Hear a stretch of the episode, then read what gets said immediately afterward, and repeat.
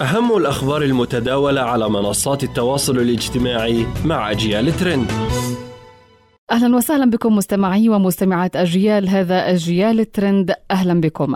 أعلن مغردون عن تضامنهم مع قطر ضد ما أسموه بالحملة الممنهجة ضد البلد الخليجي الذي يستضيف مباريات كأس العالم بعد أيام. أعرب ناشطون عن غضبهم من الاتهامات المتواصلة للدوحة وكان آخرها لوزيرة الداخلية الألمانية نانسي فيزر التي اتهمت الدوحة بعدم الالتزام بالمعايير الصحيحة في مجال حقوق الإنسان.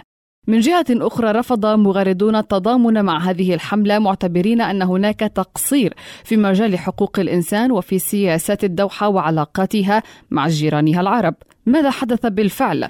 قالت الوزيرة نانسي فيزر التي تتولى مسؤولية ملف الرياضة أيضا في ألمانيا في مقابلة صحفية لها إن الحكومة الألمانية ترى أن حق استضافة قطر لكأس العالم خادع للغاية وأضافت هناك معايير ينبغي الالتزام بها وسيكون من الأفضل عدم منح حق استضافة البطولات لمثل هذه الدول في إشارة إلى عدم استحقاق قطر لتنظيم كأس العالم لتقصيرها في ملف حقوق العمال لديها في شأن آخر لماذا جددت التحضيرات للقمة العربية في الجزائر النقاش الإلكتروني حول الصحراء الغربية؟ ما العلاقة؟ اهتم رواد مواقع التواصل الاجتماعي في شمال أفريقيا وخاصة في المغرب والجزائر للأحداث التي صاحبت التحضيرات للقمة العربية التي تستضيفها الجزائر. القمة التي تعقد على مدار يومين من تشرين الثاني ستناقش عدة قضايا هامة من بينها الأمن الغذائي والمصالحة الفلسطينية.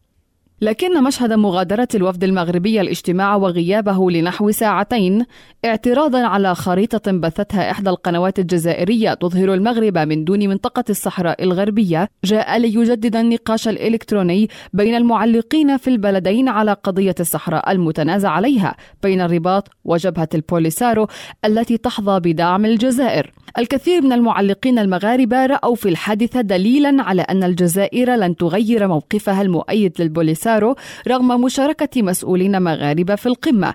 وفي الجانب الآخر رأى معلقون جزائريون أن المواقف المغربية تعكس نية لإفشال القمة التي تحتضنها الجزائر.